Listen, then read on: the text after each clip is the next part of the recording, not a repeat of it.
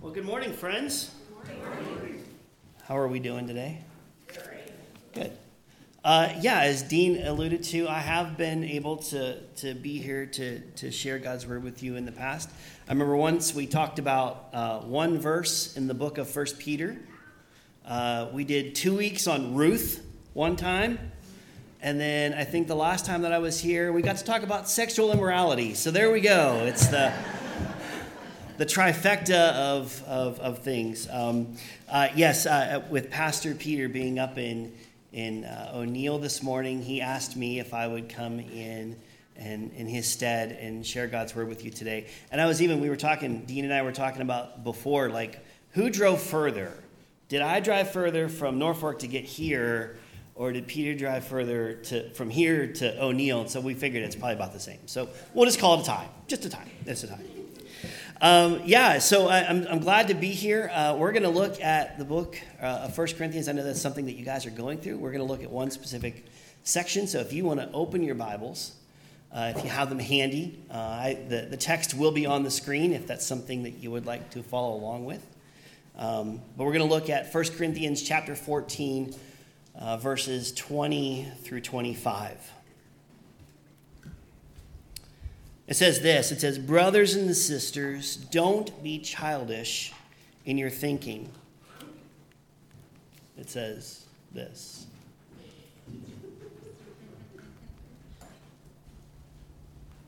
Is there a power button? There is a power button. And now it's on.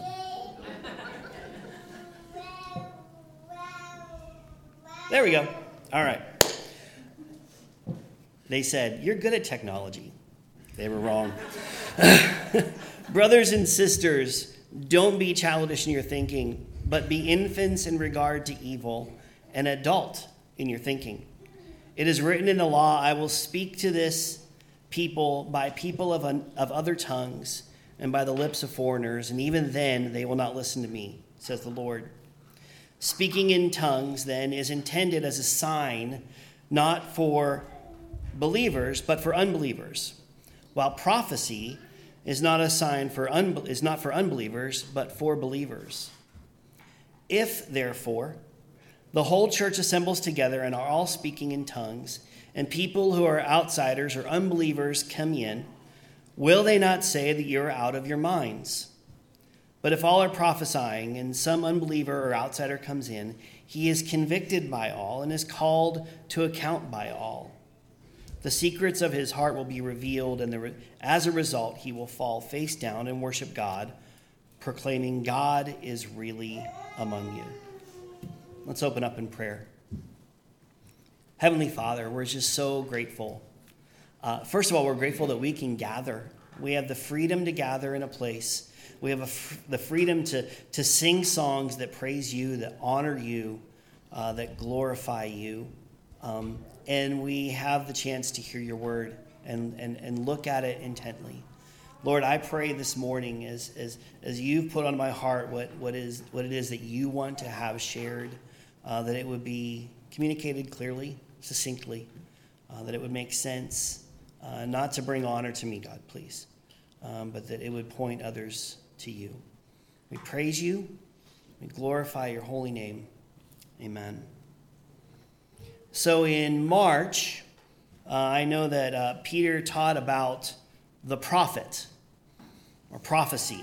A couple weeks ago, uh, he spoke about speaking in tongues. Um, and I got to say, man, what, what a blessed congregation that you are uh, to have a pastor, to have a shepherd who is willing to not just gloss over some of the harder, more difficult topics, but who's willing to take them on and speak truth to you. Uh, I, I hope to springboard off of what Peter has already shared with you in those sermons. Uh, and I want to talk today about how the signs of tongues and prophecy point people to the gospel. But first, has anyone here ever been to Disney World or Disneyland? Okay, so good. There's lots of people. Uh, this isn't a, a, a, type of endorsement or criticism of the happiest place on earth, but I, I just wonder what was your experience? I've been there twice in my lifetime. Once when I was about uh, 14 or 15 years old, and then about 12 or 13 years ago, or 12 or 13 years ago, Melanie and I were able to go. If you've been there, there's probably one of two entirely different experiences that you might have had. The first being that of a child, seeing all the things, seeing your favorite characters, the magic of fireworks, immersive rides, mouse shaped foods, properly trademarked merchandise, meeting a real princess, booing the villains, spinning incessantly in teacups, mountains from space, Caribbean located pirates, a tow truck that talks like a hillbilly, all centered around a real life castle that you can spend the night in. I mean, who would ever want to leave, right? Now, the perspective of the adult. A ticket that starts at $109 a day per person to see all the things that you have no chance of seeing. Having a child in meltdown because they didn't get to see their favorite character. Being totally exhausted by the time the fireworks go off at the end of an extremely long day. Rides that you have to wait two hours for just to get three minutes of entertainment $20 for a popsicle that looks like something that you could probably get at Dairy Queen for $3. The Star Wars button down shirt that's $72, but goes perfectly with the $40 R2D2 themed mouse ears and the $800 replica lightsaber. Um, this also happens to be my Christmas list, Melanie, just so you know. standing in yet another line for two hours to have five minutes with Aurora when she really wanted to, to meet Elsa. Kids throwing up after mistakenly spinning in teacups just mere minutes after eating that mouse head popsicle. Not getting close to the only mountainous space adventure ride in the park that you wanted to go on. Instead, hearing robot chicken from or robot children from around the world singing about how small it is over and over and over and over in many different languages, but to the same exact tune. Seeing Captain Jack Sparrow as an animatronic figure, okay, that's a highlight. We would, we would like that. But you only get to catch the tail end of the Pixar parade and plopping down, are you ready for this? $2,600 a night to stay in Cinderella's castle. You get the idea. Kids see all the shiny things with innocent eyes. They're taken in with the excitement. They watch the show without asking what it's all about. They don't see the puppet strings. They get caught up in the noise and entertainment rather than the worth and the substance. On the flip side of the kid coin, they're not easily offended, and typically they don't hold grudges. They tend to forgive and see the best in others. I think that's what Paul, the Apostle Paul, is getting at in this passage to the Corinthians. We see in verse 20 that Paul calls the church not to be childish in a way of following what is flashy, but to resist evil as innocent children so often do. In my study, I, I go to one of my main sources, which uh, many of you are probably familiar with, and that's the Matthew Henry commentary. And I love what he says about this passage, especially the last line. He says this He says, Christians should be harmless and inoffensive as children, void of all guile and malice but should have wisdom and knowledge that are ripe and mature. They should not be unskillful in the word of righteousness, though they should be unskillful in the arts of mischief. The church in Corinth was skillful in the arts of mischief. They were on the struggle bus, to say the least. After living there for 18 months and assisting the church to grow in a culture that valued status and fame more than putting others first, Paul then moved on to where God had called him to next. Shortly thereafter, he received word back from Corinth about a word of, of, of division that was happening, sexual immorality, disputes over food, preferences over the gathering, and disbelief in the resurrection of Jesus. So he penned this letter and had it delivered by Timothy to the Corinth church. Now, I know, again, you've been working your way through 1 Corinthians, so I'm not going to rehash all of what has been said. But I do want to focus on how chapter 14, verses 20 through 25, he expertly brings some of these ideas back to the gospel of Jesus Christ to remind them of the reason for Jesus' sacrifice and also to remind us. If you are taking notes today, I'll ask that you write this down. Paul reminds us that God's word, not our words, bring change. The verse that Paul is referring to in verse 21 is found in Isaiah chapter 28, verses 1 or 11 and 12. When scripture is quoting other scripture, it's best to see what the context of that original scripture is. You also need to look at all scripture, wherever it's at, as to who it was originally written to. Contrary to popular belief, the Bible was not written to you or me. It was written to a specific people at a specific time for a specific purpose. It's not a story about us, it's the story about God and his plan to redeem his creation to himself. Now, we can absolutely learn from it, from the stories, the letters, the teachings, and apply those truths to our lives. But it is God's word. It's infallible. It cuts between the bone and the marrow, and it has withstood the test of time. It's God's word, not our words, that bring change.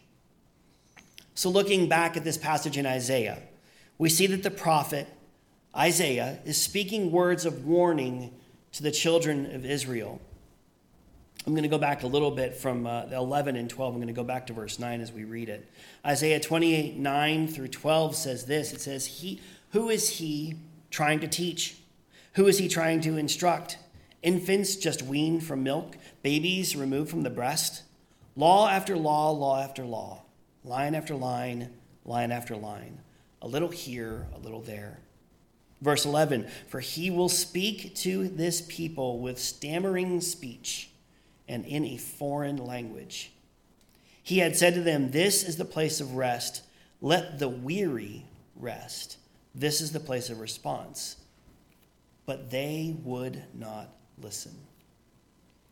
Paul, who is an expert in the Old Testament, even before his conversion in Acts chapter 9, he's recounting and informing the Corinthians that the use of tongues now, this not specifically just the gift of tongues, but also other languages, foreign languages, that this would be a sign to Israel of coming judgment. Isaiah is informing the children of Israel that they were about to be taken into captivity by the Assyrians. And hearing the foreign language would indicate this sign to them that it was about to happen so too Paul is saying that the use of foreign language would indicate judgment to an unbeliever. And also, in this case, in Corinth, the foreign language is the vocabulary of the believer that unbelievers may not understand or even comprehend. Uh, we have a running joke in our house uh, of colloquialisms that are either regional or just foreign to one another. I remember one time we were on our way down to the outlet mall in Gretna, Nebraska, and, Melanie referred to it as a suitcase town. A what? A suitcase town. It's a term I had never heard before in my entire life. Everybody here know what a suitcase town is? Yeah? Okay. See? Nebraska versus Pennsylvania. I guess that's just what happens. So, Uh, so I had no idea that it meant a town where people lived outside of a major metropolitan city. In this case, they lived in Gretna and they worked in Omaha. Um, you know, and where I grew up in Pennsylvania, we just we just called them the suburbs, I guess. Uh, but so so when she dropped this term on me, I had zero understanding of what she meant. Uh, there was another time where I was describing uh, two situations that were similar to each other, and I said it's six of one, half dozen of the other. And the look on Melanie's face was as if I had just spoken Icelandic to her. Terms like that just weren't common in her house growing up. Uh, and she's also quite literal in her thinking and communication. So using a metaphor like that was not helpful. Another time I said something about not looking a gift horse in the mouth, and she wondered if we were receiving a horse as a present. So, yeah. I've learned. I've learned. Be literal. Language is important in communication. We often have terms or colloquialisms, phrases, even words that are specific to our jobs, the places we live, our families, or our faith. Especially in the Christian faith, there are terms that are not used in any other setting. Some might call it Christianese. I mean, if you can fit Christophany or immutability into the next conversation whenever you're watching the next Husker game, more power to you. That'd be impressive. I'd like to be there for that. We cannot and should not expect those who are not believers in Christ to act like or understand the truth of God's word. And sometimes, let's just be honest, sometimes we convolute those conversations with big terms that make us seem smart or uber religious. But instead, they just muddy the essentials of the gospel. I think that's what verse 23 is alluding to. Let's get them to know Jesus first. Then, through discipleship, teach them and help them to grow in their relationship with Jesus Christ and his church. But you know, even the basics of God loves you, sin separates you, Jesus rescues you sounds foreign to those who have not heard and is a warning of judgment. John 14, 6 reminds us that Jesus is the way, the truth, and the life. No one comes to the Father except through him. In our current culture that is rampant with my truth language and egocentric ideology, it seems completely out of this world to lay down one's life, to take up our cross, and to follow him. So I think Paul is using the term tongues in verse 22 as an example to the church in Corinth and to remind them that it's a call to the unbeliever that today is the day of salvation. Judgment is at hand. Tongues, or speaking God's word to those who don't know it, brings unbelievers to the gospel. Now, that's as far as we can take it. Matthew 28 tells us to go, teach, and make disciples. But the work of the Father sending his Son, Jesus giving up his life, dying on the cross, and being raised to life, and the conviction of the Holy Spirit on our hearts, that's what brings salvation. Again, our part is just to take the word. Romans 10, verses 14 through 15, and verse 17 says this. It says, How then can they on him, how can they call on him? how can they call on him they have not believed in? How can they believe without hearing about him? And how can they hear without a preacher? And how can they preach unless they are sent? As it is written, How beautiful are the feet of those who bring good news. Verse 17 says, So faith comes from what is heard, and what is heard comes through the message about Christ. Tongues brings unbelievers to the gospel. In the same way, prophecy reminds believers of the gospel. Before a time where the books of the law were written on parchment and scrolls, God spoke through the prophets to the nation of Israel and beyond. Men like Samuel, Elijah, Elisha, Isaiah, Jeremiah, Daniel, Amos, Habakkuk, or is it Habakkuk? I don't know. Could be either way, I guess. Even Jonah was a prophet who never really got it. They heard directly from God and conveyed his message to his people. Now, they weren't soothsayers or wizards or fortune tellers. Delivering God's word still happens today. Fortunately, we have the whole counsel of God's word right here in our hands. In Acts chapter 20, verses 25 through 27, Paul says this. He says, And now I know that none of you among whom I went about preaching the kingdom will ever see me again. Therefore, I declare to you this day that I am innocent of the blood of all of you, because I did not avoid declaring to you the whole plan of God. Paul even goes on to encourage others who are doing the same. We know them now as preachers, pastors, shepherds, overseers. He says this in verse 28 Be on guard for yourselves and for the flock of which the Holy Spirit has appointed you as overseers, to shepherd the whole church of God, which he purchased with his own blood. The prophecy that reminds believers of the gospel was being delivered to the church in Corinth by qualified men. That day and age, they, they had the weight, they knew the weight of communicating God's word with his church. It's the same weight that weighs on Pastor Pete's shoulders every Sunday morning, standing right here, delivering to you God's word and reminding you of the gospel. Pastors, teachers, evangelists, elders, overseers, all these terms are somewhat interchangeable. They are today's prophets. Again, not future tellers, but those that have studied God's word with the intent to share it with believers, to encourage, to exhort, to educate God's plan for our lives. It's all, all of it is in here. So, what is the gospel? Well, is it more than just the first four books of the New Testament? Absolutely, it is.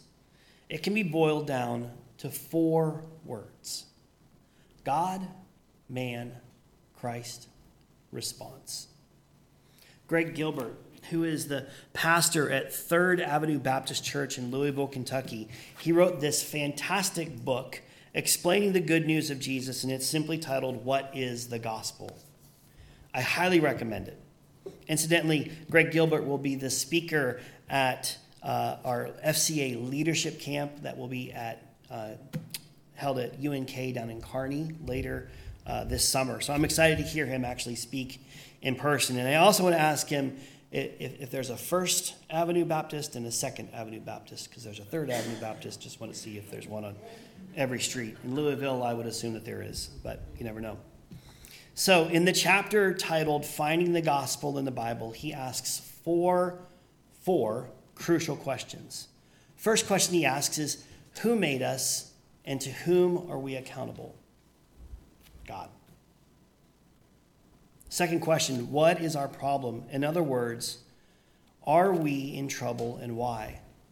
Man, sin. Third question What is God's solution to the problem? How has He acted to save us from it? Christ. And the fourth question how do I, myself, right here, right now, how do I come to be included in that salvation? What makes this good news for me and not just for someone else? Working with Fellowship of Christian Athletes has been awesome because as an organization, we are gospel centric. It's the gospel above everything else. If we can't take the gospel into uh, schools, into lives of coaches, into the lives of the athletes, then there's no point in us doing anything. And so uh, FCA has uh, partnered with uh, Campus Crusade, which is now called Cru, to come up with this simple thing we call the four. It's a tool that is used to help share the gospel. Uh, we made bracelets that have those logos on there. Uh, we have t shirts, you know, that kind of thing. I'm not selling them after, so don't worry about that. Uh, but just a, a good open door to be able to explain the gospel in a simple way. And these represent, these logos, they represent God, man, Christ response, the breakdown of the gospel. We're going to look at them individually. First of all, the heart. The heart tells us that, that God made you and he loves you.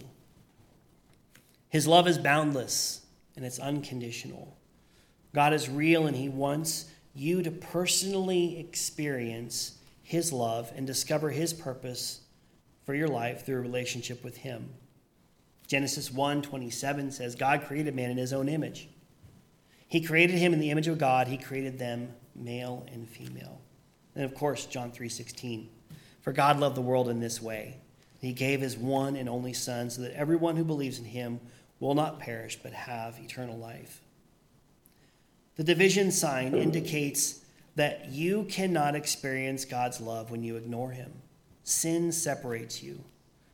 People search everywhere for meaning and for, for fulfillment, but they don't search for that with God. They don't trust God and ignore His ways. The Bible calls this sin. Everyone has sinned. Sin damages your relationship with other people and with God. It keeps you from experiencing the fulfilling life that God has intended for you. The result is that you are eternally separated from God and the life he has planned for you. Romans 3:23 For all have sinned and fall short of the glory of God. And Romans 6:23 The wages of sin is death, but the gift of God is eternal life through Christ Jesus our Lord. Sin does not stop God from loving you. Because of God's great love, he became a human being in Jesus Christ and gave his life for you at the cross. Jesus rescues you. He took your place and paid the penalty of death so that, that you deserve for your sins. Jesus died, but he rose again to new life. Jesus offers you peace with God and a personal relationship with him through faith in Jesus. You can experience God's love every day discover your purpose, and have eternal life after death. 1 Peter 3:18 says for God also suffered for sins once for all the righteous for the unrighteous that he might bring you to God he was put to death in the flesh but made alive by the spirit 1 Corinthians 15:3 through 8 says this For I passed on to you, most important, uh, what I also received that Christ died for our sins according to the Scriptures. He was buried, he was raised on the third day according to the Scriptures. That he appeared to Cephas, then the twelve. Then he appeared to over 500 brothers and sisters at one time. Most of them are still alive, but some have fallen asleep. Then he appeared to James, then the, all the apostles. Last of all, as one born at the wrong time, he also appeared to me.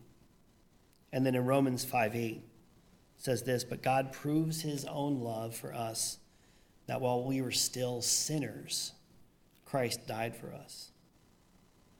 So the question mark, the question mark, ask, question mark asks, Will you trust Jesus? You can place your trust in Jesus by faith through prayer. Prayer is simply talking to God. God knows your heart and is not concerned with your words as much as he is with the attitude of your heart. Romans 10 9 and 10 says, If you confess with your mouth Jesus is Lord and believe in your heart that God has raised him from the dead, you will be saved. One believes with the heart, resulting in righteousness, and one confesses with the mouth, resulting in salvation. You see, the gospel and salvation, it's not a one time event in your life. It's not something you did. It's something that we need to be continually reminded of on a daily basis. I have right above my computer in my office in Norfolk a little note that says, Remember the gospel today. Also have a picture of Melanie and I, so I can remember her every day too, as well. But uh, and then Captain America over there. But you know, uh, but what this reminds me of when I look at it, what this reminds me of is that salvation comes in at least three forms. And we're going to look at those. The three forms are justification, sanctification, and glorification. This is why the gospel is for us today, no matter who you are. If you're a believer, then there was a time when you decided to make Jesus the Lord of your life.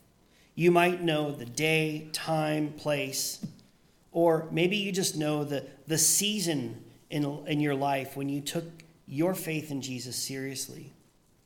Or maybe, maybe you have yet to make that decision for your life. If that's the case, again, today is the day of salvation.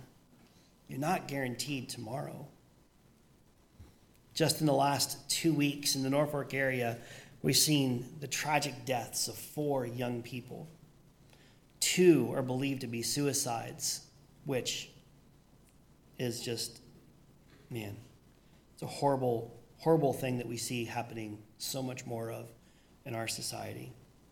One, one, of, uh, one of the young people that died was a senior who collapsed uh, during track practice, never woke up. Another, a senior girl who was killed in a farming accident. Both of these were days before they graduated from, from high school. Prayer is that they had the chance to know who Jesus was before these tragic deaths. So let me break these Christianese terms down for us this morning. When you make Jesus Lord, he imparts righteousness onto you. His substitution for you on the cross is what's called justification. You have been justified. And just what exactly does that mean? The way my dad used to put it whenever he would preach his sermons was just as if I'd never sinned. Your sins, the things that keep you from having a right relationship with God, have been erased from your ledger. Jesus has saved you from your sin's penalty. Sanctification is what ha- is what happening to you right now. The Holy Spirit living inside of you is leading, guiding, and directing. Also, admonishing, convicting, and comforting. Your growth as a believer is just as important as your salvation. Being sanctified, I love that you sang Refiner's Fire this morning. I love that. It's a great song, but it's just a, another picture of what I'm about to say. Being sanctified is like drawing out the impurities in precious metals. The slag, it rises to the top so that it can be taken out and cast away so you can have metal, gold, silver in its purest form. The Holy Spirit is using that refiner's fire and is saving you from sin's power. And finally, glorification. Uh, that I listen to a podcast uh, weekly called Knowing Faith, and the hosts are uh, Kyle Worley, Jen Wilkin, and JT English, and they define glorification in this way, and I just love the nuance here. There's a time that is coming in the future where we will be gifted a resurrected body and we will be glorified, meaning that we will be free from even the ability to sin. We will be transformed from one degree of glory to the next. We increasingly become aligned with who Christ is. When we are glorified, we are finally and fully saved from sin's presence. Prophecy reminds the believers of the gospel. So I'd like to wrap up with a quote from Tim Mackie. If you're not familiar with who Tim is, he's part of the creative team behind the Bible Project. Uh, if you haven't had an opportunity to view, uh, to, to, if you've heard of the, of the Bible Project, if you, if, you, haven't had an opportunity to view a book of the Bible explanation from them uh, on YouTube, I highly recommend it. Uh, it's very visual, uh, very captivating. They do a really good job of explaining things. Um, and this is what Tim says at the end of the First Corinthians explanation. He says this Hearts shaped by the gospel will long to see non believers convicted of sin and brought to worship God. Likewise, when we know God's character, we will desire to honor him in our worship. It's easy to allow these signs of tongues and prophecy to be distracting, to be the focus, or to be the priority in worship. But my prayer is that we keep the main thing the main thing, that we allow God's word to bring change, that we use our tongues to bring unbelievers to the gospel, that we allow prophecy to remind believers of the gospel daily. So, my question to you where are you today? Do you need to be brought to the gospel? Do you need to know who Jesus is? If so, today is the day of salvation. I would love to talk with you after church. I'm sure there's plenty of other people who would love to share the love of Jesus with you so that you can know. Are you a believer who just needs to be reminded of the gospel every day? Let's pray. Heavenly God, first and foremost, thank you for sending your son Jesus. Lord, we wouldn't even have a chance to be here if it wasn't for the sacrifice that he made on that cross.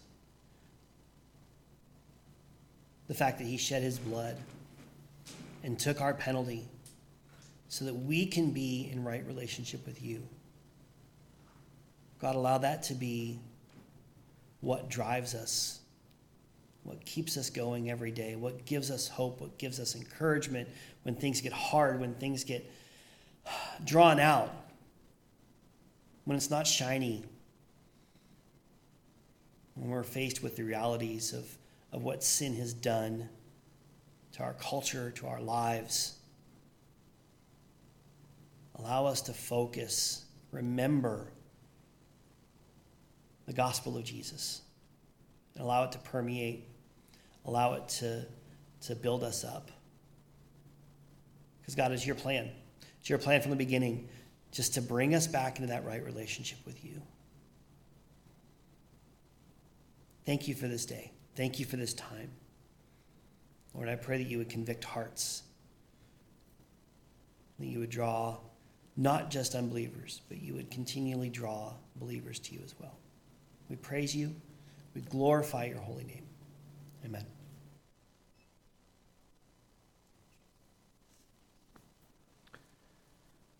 Well, if you'd like to stand with me for one more song,